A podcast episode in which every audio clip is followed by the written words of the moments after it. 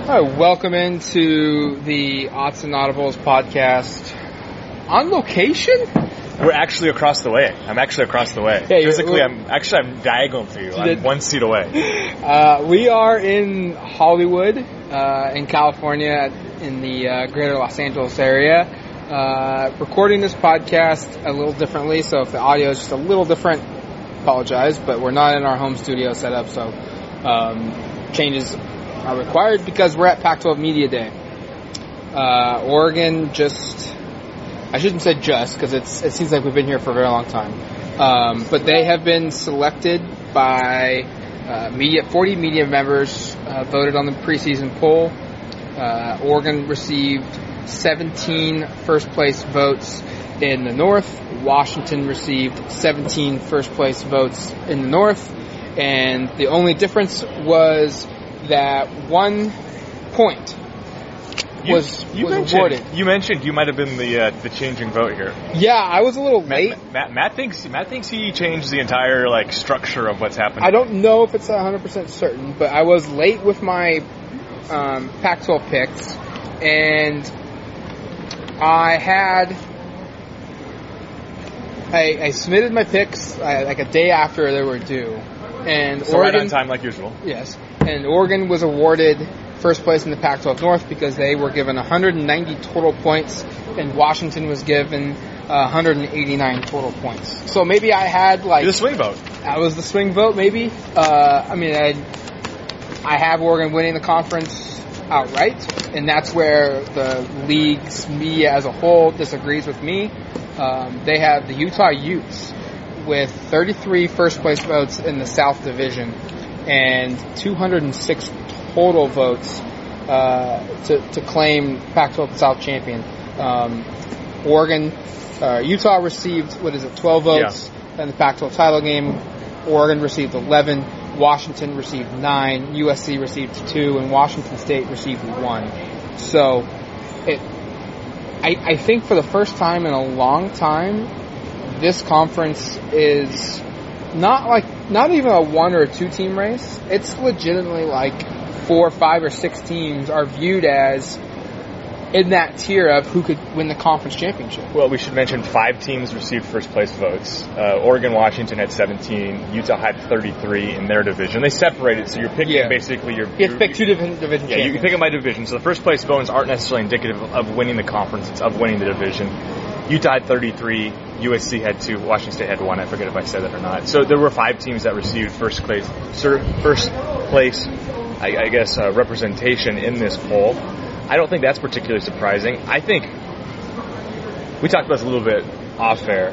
I think the fact that Utah is the Pac-12 title game champion favorite is is quite surprising. yes. But we also talked about this, and my point was Utah had more opportunities to get those first place Pac-12 championship votes because 33 out of 35 voters had them winning the South. Therefore, they had 33 chances to get a Pac-12 championship game vote, whereas Washington and Oregon both had 17. So it'd be interesting to see if it was literally just would you pick Oregon or Washington against Utah, how that would break down. But either way, yeah, it feels really like it could go go one of eight directions Yeah. probably. And, and and looking at the South in particular, like I don't think there's much that differentiates one through four, maybe one through five in this division. I feel very confident in myself because You picked I it- picked we- the exact orders. order, both orders. I mean, Matt Matt really is the trendsetter here. He, he's not only. I think they might have just copied your ballot. They might have. They might just made these Yeah, numbers they, up. they got the email. I was like, oh, this Oh, is the final list? This is oh, the final okay, list. Okay, put it put it in this order, make up a bunch of numbers, and, and it'll be good. Um, this could go a ton of different ways, and I think that's what makes the conference this year kind of fun, but also potentially really dangerous, Yeah. just in terms of like the Eating national. each other up. Yeah, because the last couple of years we've seen this where the conference hasn't had a, a, a, uh college football playoff participant, and you look at the way at least the perception is heading into the season, and it's like if the conference is really going to eat itself up, like you just said, and, and beat beat each other up, as you know, it's possible that again they get left out just because Oregon and Washington, one of those teams is going to lose that game. Right. Stanford plays, I think, Oregon at home and Washington on the road. There's, there's just an opportunity for these teams to really kind of cannibalize each other, which I think is going to make for a really fun football season. But unfortunately, because of how the selection process works, could end up costing them once again uh, a spot, you know, in that Final Four. And to me, that's potentially a really devastating development, just because the conference is, is obviously in need Of a uh, playoff. of, of a playoff and that kind of national perception. Yeah, it, it's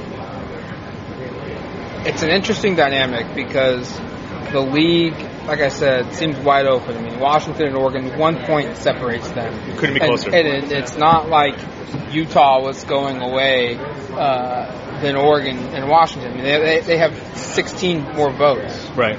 you know, 15, 16 more points total.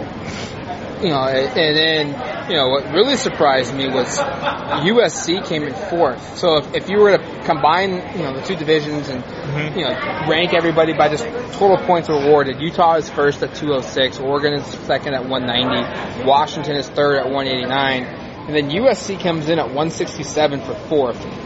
And that kind of, that kind of They surprised won me. I- five games last year. I yeah, I mean, it- I do know they have a lot of talent, and you know, look, they have the most talent probably assembled on their roster than any other team in the Pac-12. But they, like you said, they went five and seven last year, and they have coaching turmoil, and you know, Clay Helton's coaching for his job, and that you know, it's a team under Clay Helton that has historically been sloppy, and they make a lot of mistakes, and and so that's a little bit of a surprise for me. And then, you know, I was kind of expecting. Uh, Washington State, you know, to, to be a little higher up on the marquee. And you know, Mike Leach today said, you know, yeah. people people are thinking we're going to get our heads kicked in every year, and, and they we don't, and everyone freaks out as we're a surprise team at the end of the year, and everyone gets to have fun. And you know, like, once again, fourth in the division, and they are like ninth, tenth, or they're eighth, Eight. Eight. Yeah. eighth in the conference. Mike Leach would do himself a lot of good if they could have some quarterback continuity because Yes. a lot of this has to do with consecutive years of basically turning to a grad trained Who has a returning quarterback? Oregon, Utah, Yeah. USC, Washington, Stanford. Out of the top five, Washington is the only one that has a new quarterback. Yeah, no, and, and that's a clear thing. And, and Washington State, like last year with Gardner Minshew, it's like it's, it's hard to fault the media for questioning their validity as a real conference champion when Minshew was a grad transfer. They didn't know what he was going to be. He certainly didn't have that kind of success at previous stops, and so. I think Washington State is that asterisk team. It's interesting they did they finished despite finishing fourth in the North vote, they did have one first place Yeah. vote for the whole conference. So clearly somebody's very high on them. I wouldn't be shocked at all if it comes out that way. Leach is arguably, and I would say maybe the best coach in the conference. Um, it's probably him or Chris Petersen and then Kyle Whittingham at, at. I think it's Kyle Whittingham. okay. Well, so it's one of the, it's probably one of those three guys. It's certainly the discussion. I wouldn't put it past them at all for making a run at this if they're able to sort out that quarterback situation, which is again like I don't know if you bet against Mike Leach in developing quarterbacks because he's proven he is able to kind of plug and play, pick a guy and then throw him in that lineup.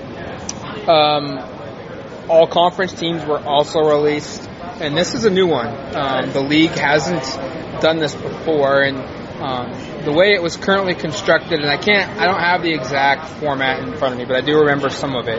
Um, like for quarterback, uh, I was a voter member as this as well, and we were supposed to pick two quarterbacks. Uh, running back, there was four um, guys there. Receiver, there was eight players we were supposed to list. Uh, no, four. Excuse me, four four players for for receiver, two for tight end, two for center, eight for offensive line, eight for defensive line, uh, six for linebacker, and an eight for defensive back. So they they didn't say safeties or corners. You could, you could just pick four corners if you wanted to. And there are there are three out of the four are corners. and then, then the a first team. place kicker, a punter, and then an all-purpose player. Um, and Oregon had four guys after the 2018 regular season was over. They had four players make a first team or a second team All Pac-12. Yeah. Going into 2019 now, Oregon has four players alone on the first team. Justin Herbert is a first team quarterback. He received 31 of the 33 votes uh, possible to make the first team. He is joined by Shane Lemieux and Calvin Throckmorton along the offensive line, which, mind you, Throckmorton wasn't even honorable mention It's the most ridiculous thing I've ever last seen. year in Most 2018. I've said that before. And then the first team he's is also includes Troy Dye on the defensive side of the football. I don't think there's any real surprises here. I mean, I had a couple more guys on this list as first team players, but I, I feel pretty good about the Oregon representation there. Herbert should be there. Lemieux and Throckmorton are absolutely deserving of that representation. Troy Dye is deserving. I think you could make an argument that maybe Penei Sewell, who we're going to get to in a minute because he's on the second team, could deserve a spot there. I think you voted him there. At least Yeah. that's what you said the other day. Uh, I, I- I think it's also a thing of like sample size of him. He's played seven games. The, four other players that are playing that he could have, I guess, were picked over him are all guys who have started for like three, four years. Yeah. I mean, these are veteran players. Not shocking he's on the second team. I would I would bet he's a pretty good chance of being on the first team when the season ends. But other than that, like Oregon guys that aren't included here, I, I don't think there's a real. It, it, you have to be kind of a homer to be like, I think C.J. Verdell should be on here over Eno Benjamin, Right. Zach Moss, or some of the other guys. Actually, surprising, Moss is, is, is the first team running back over J.J. Taylor and Jermar Jefferson, who both had more yards rushing last year. But that's a, like a small gripe, I guess. Yeah. Uh, second team on on offense and defense for the Pac-12. Uh, Penei Sewell, you mentioned that he's included as an offensive lineman. Um, I think that's maybe the one guy that you could maybe give a little bit of a gripe to. Yeah. Of if you're going to pick one player on, you know, that should have been on first team, it would be Penei Sewell. Um, but like you said, you know, Nick Harris as a center for out of Washington, and then Trey Adams is uh, a senior out of Washington, and Cal- and then uh, Walker Little is, uh, I believe, a junior. He's a former number one over recruit or something, or top five recruit. He's an established star player at his position. That's an older player uh, on the first team, and, and so kind of makes sense there why Penei was second. He was only Yeah. a freshman last year, only played in seven games uh, for the Ducks. And then also on the second team, there's two other guys. Uh, Jordan Scott made the second team as a defensive lineman, and Thomas Graham made the group as a defensive back. Um, I don't know if there's necessarily anyone out there that you're like, he absolutely needs to be on the second team. We were talking about this earlier. CJ Verdell would be the guy who would I would argue maybe is most deserving to be on here, but I think it would be again you'd be a little bit of a homer to put him over these four running backs, Jermar Jefferson and J.J. Taylor joining Benjamin and Moss on these teams. Jevon Holland maybe, but again he didn't start like more than I think he started two games last year. He did have a lot of interceptions, but Right. there's some pretty good defensive backs in the conference. Jake Hanson is probably one guy that I would argue probably could have been on one of these teams, but I also know I think the Actually, yeah, I'd forgotten. Hanson. you, you- could make an argument there, but like I was telling you earlier, I think the Pac-12 literally had 11 out of 12 schools represented in the Rimington Award watch list, which is for the top center. So clearly, it's a conference with some depth. So like I I actually think looking at this, uh, just taking a step back, I don't think there's too many. I think you did a good job, Matt, since you picked this team, right? This is your team. yeah, I picked this. Matt did a good job putting this team together. I just I think the team's actually pretty well constructed from an Oregon perspective. Uh, all, honorable mention includes C.J. Verdell at running back, Jacob Breland at tight end, Jake Hanson at center, uh, and Dallas Warmack at offensive line. Uh, linebacker, no one there for the Ducks. Defensive backs includes Jevon Holland. No uh, Deommodore Lenoir. That would I- be that would be one that I was a little surprised. I with. had Deommodore Lenoir as a second team guy uh, in my ballot. Um, one that I completely missed on and was Jacob Breland. I had him in, on the first team at, at tight end. Um, Colby Yeah. Parkinson being the second. I guess that was maybe an oversight by me, but I just don't think there's a lot of options at tight end in the conference, and Breland's going to be, basically be a three-year starter. He has more starting experience than either Parkinson or Hunter Bryant, who was from Washington, who's a second team guy. So you could make an argument there. I think the one thing to watch there, though, is like it's possible Breland's like not even the first team tight end by the start of the season. Yes, very Cam true. McCormick. But I, I, I, think again that, that would I think Deommodore not being on the honorable mention is a little bit of maybe a little disrespectful because I think he's probably deserves to be one considered one of the top ten or twelve corners in the league, which is kind of what this is constructed. And then Breland, maybe you should you could argue he's a second team guy. I, I don't have a huge issue with it, but Hanson to me, the guys that are not on the first or second team, I would say he's the one I'm kind of like, okay, he probably he probably deserves the maybe most. have been there. Uh, and then rounding out all-purpose, and this is you know a guy that just kind of does a lot of things. Honorable mention: uh, Brendan Schooler was included on this list, and He's been a all, he's been a first team player at that position each of the last two years. yes, and I actually didn't even put him there. Well, Matt, if you would have voted here as a Homer voter, you probably could have got him on the first or second team. yeah, you know. Well, no love for Brendan. no, We're I I guess I overlooked the impact that Schooler makes on covering punts and kickoffs. It's it's a weird position. To I made about. I made my my choices based off of who's a guy that's you know either in the secondary and makes a lot of plays and is also active in the return game, uh, or who's a running back or a receiver that's a prominent player in his role, and then also as a prominent return guy, Right. special teams player uh, for that. So that's how I, I kind of made my my picks there. But um, overall, I- from the all conference perspective, I don't think there really is anything to, to really gripe about. And more so, it's about the, the, the development now that, that they've had the last few seasons because, like I said, there was four guys on the all conference team last year, and they have 13 players that received some kind of recognition. Whether it was first team, second team, or honorable mention, 13, that's a lot. And, you know, I, I haven't counted it, and I'm very bad at, at doing math while speaking. Um, but it wouldn't surprise me if Oregon had the most representation out of the league on, on these three groups.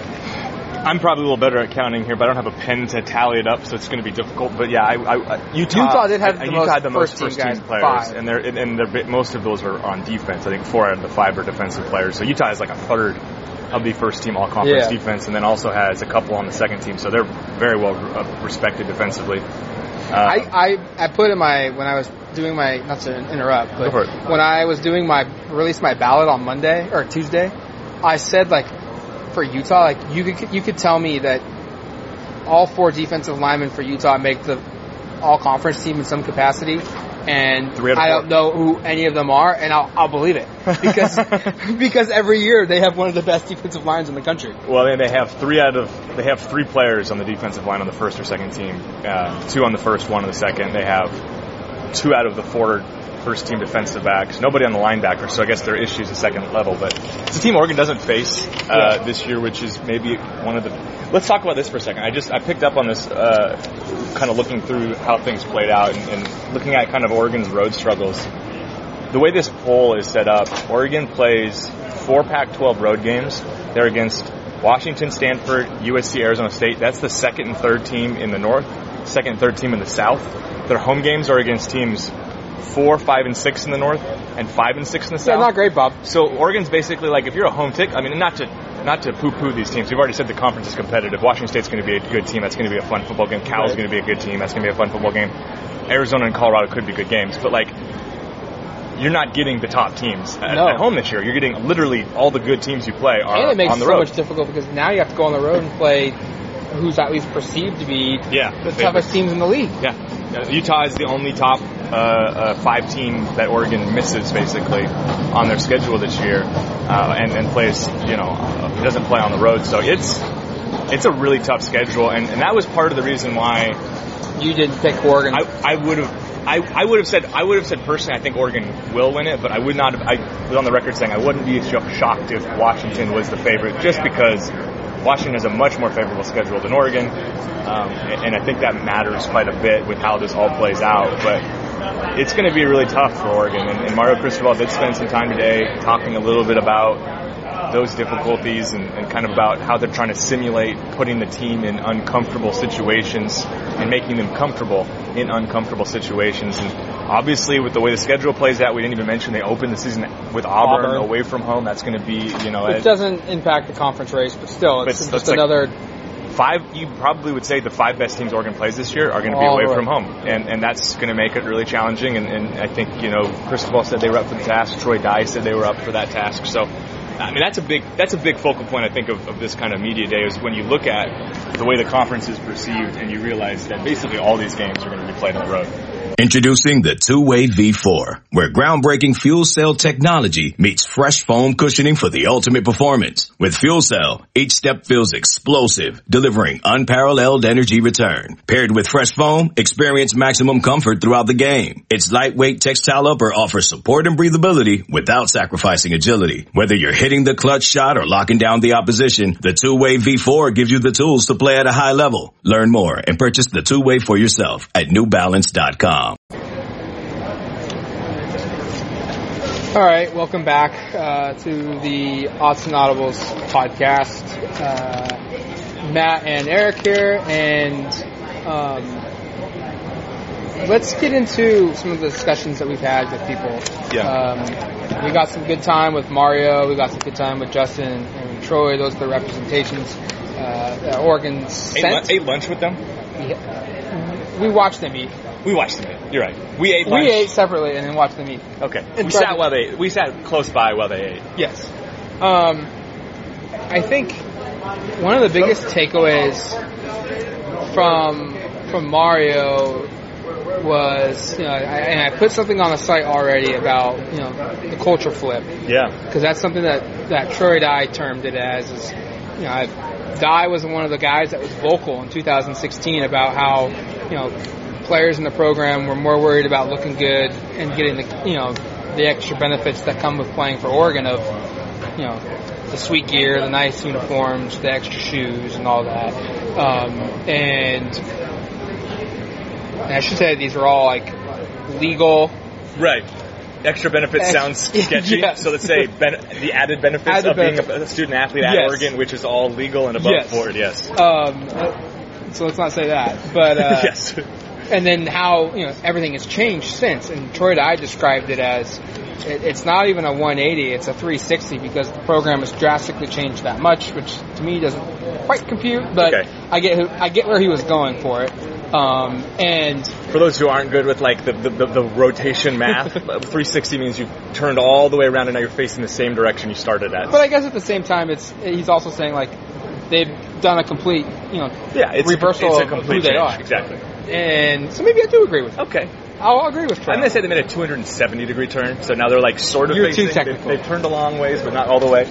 Uh, but you know, both Herbert, both Dye really said that you know that's a huge component for why they feel like this team is going to be better this season. Is that you know everybody's now fully bought in, and then Justin, you know, the Mario Cristobal, you know, said that you know when you get a guy, you know, when you get a team that's fully bought in into what you're doing and what your direction you're moving.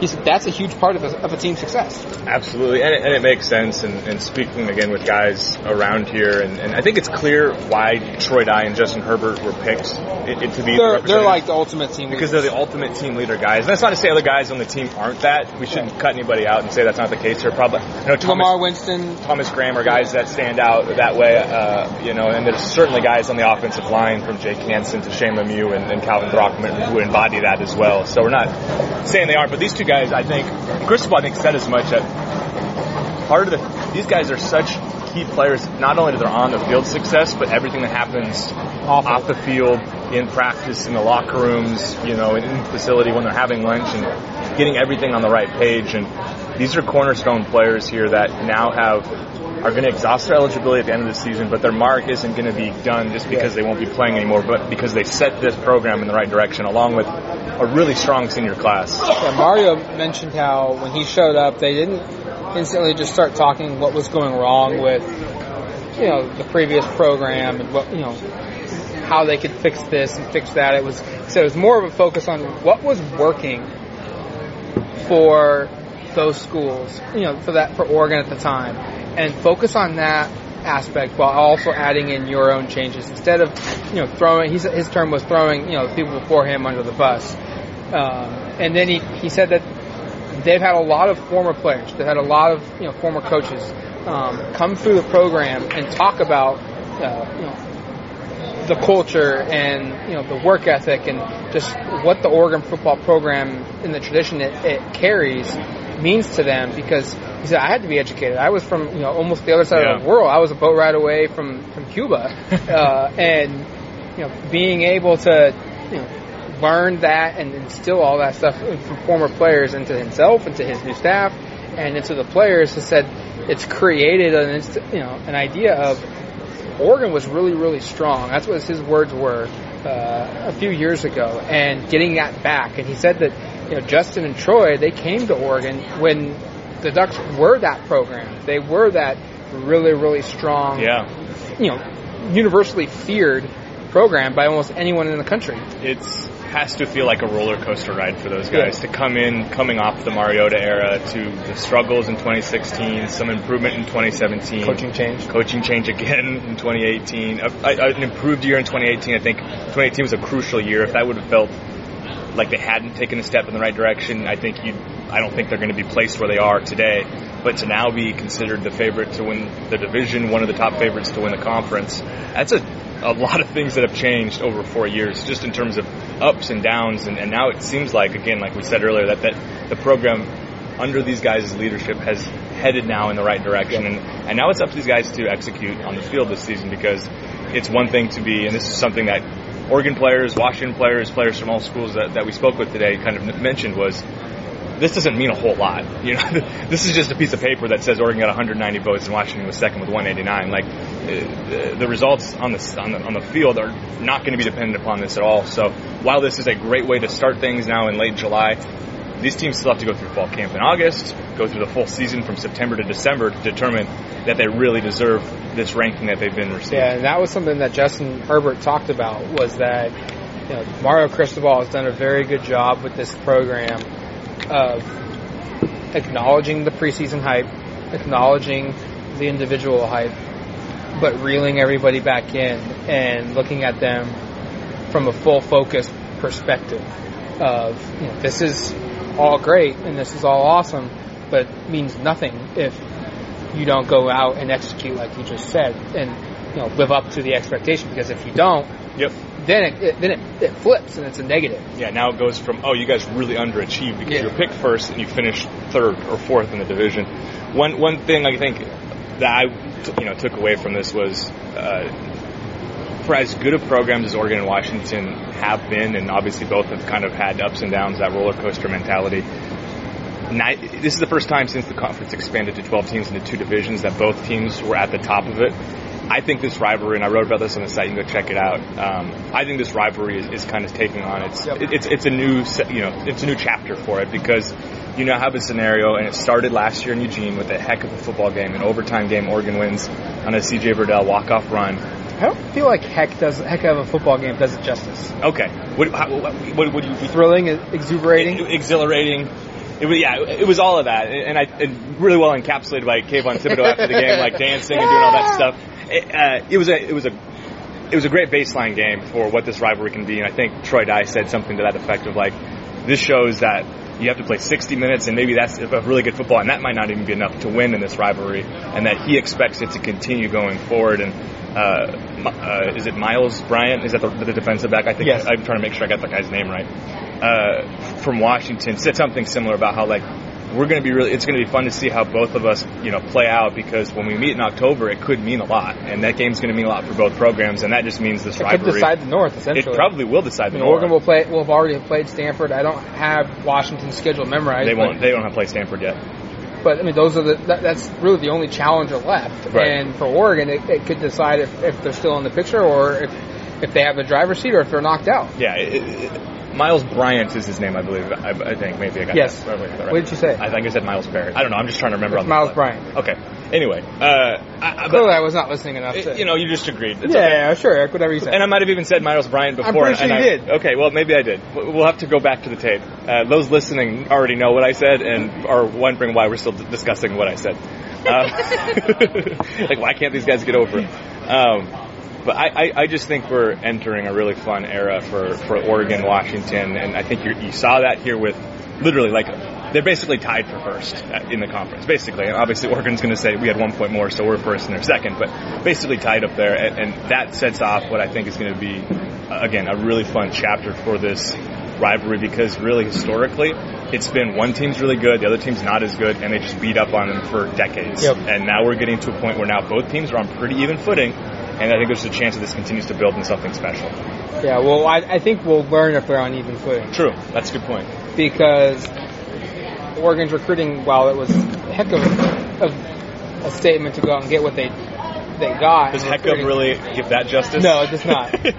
They did a hell of a job going go. out and getting a 2019 class that was best in program history and top 10.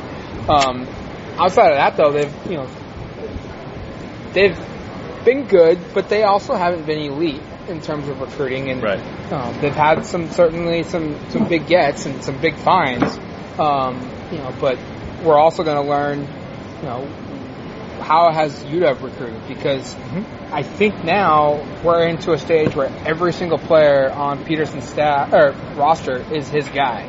I think last year was the last batch of the Sark players, and um, fair or not, Sark had higher rated recruiting classes for the most part than, than Petersen. Now Petersen's had a ton of studs that he's, he's brought in, and he's justifiably you know, known as a developer and a good eval guy. Um, but we'll, we'll, get a good, clear idea because UW's lost a lot of talent in the last two years, and we'll we'll get a clear indication of just is this a is this just a three or four year run where they hit you know really well, or is this a you know a prolonged su- success? Sorry, people are trying to come up and talk to me because I'm so popular here uh, in oh, Los Angeles, and, and, Matt didn't get a, a, a, fist bump, so I'm sorry, Matt. Uh, some okay. people like me more. um, uh, a couple of things that uh, uh, I think were notable from from Cristobal was team's really healthy. Yep. Justin Collins, uh, walk-on wide receiver, is the only. Your player. favorite player? My favorite player. I feel like I discovered him. I pointed him out on the first day of practice, and I shot a really good YouTube or a shoot video on my phone that I put on Twitter of him catching a touchdown pass in practice, and was like, "This guy's going to be good."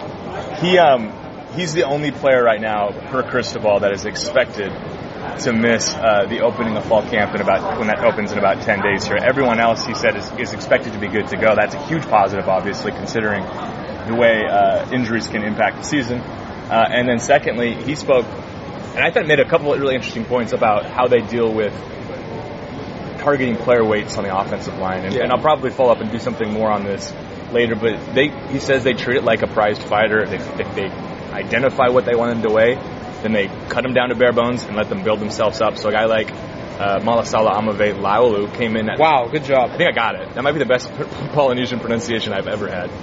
But he came in at 380. He's now listed at 313. That's a 67 pound weight loss. But Cristobal said CD really needs to get up to about 328, 330. So they're in that fluctuation process with these guys. I think that's something that's really interesting because obviously we've identified that Cristobal on the recruiting trail, they've gone after some humongous human beings.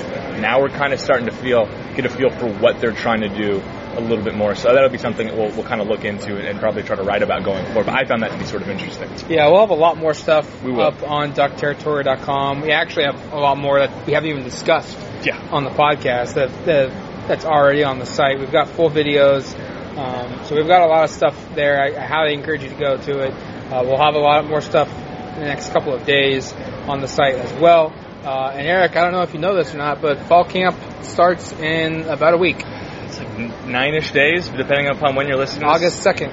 It's it's crazy, but I'm I can't. I, fall camp's one of my favorite parts of this job. And then you'll hate it like three weeks in. Yes, the first ten or twelve practices though are some of them my favorite because you see these guys that we've written about, these twenty or so recruits that we've written about and They're talked about how they're going to be good, and then they're actually at practice. You kind of get to see who's actually for real, who's maybe a little bit better than we expected, who's a little bit worse than we expected. And then you get to see these position battles play out. And in Oregon, returns 10 of 11 starters on offense and 7 on defense. So there's not a ton of position battles, but wide receiver remains a question mark. I think you've got some. Uh, Cristobal was asked a little bit about right guard and right tackle, about how they might shift some stuff around. We'll have something on that on the site. Defensively, linebacker, defensive You didn't line. even tell me that. That's, Wow. that's intriguing. It's intriguing. Well, and that's right. I'm keeping scoops even from Cool. Matt uh, for later. But uh, I, I think it's going to be a really fun fall camp. And with now with with all that's kind of on the line, it's going to be a really important fall camp for these guys because again, they open the season. They're very very good football team Dallas. in Dallas, Texas. Uh, that's going to do it for the Autzen Audibles podcast. For Erik Skopil and myself, Matt Prehm, thanks for listening. Uh, and we will talk to you again soon. Adios, amigos.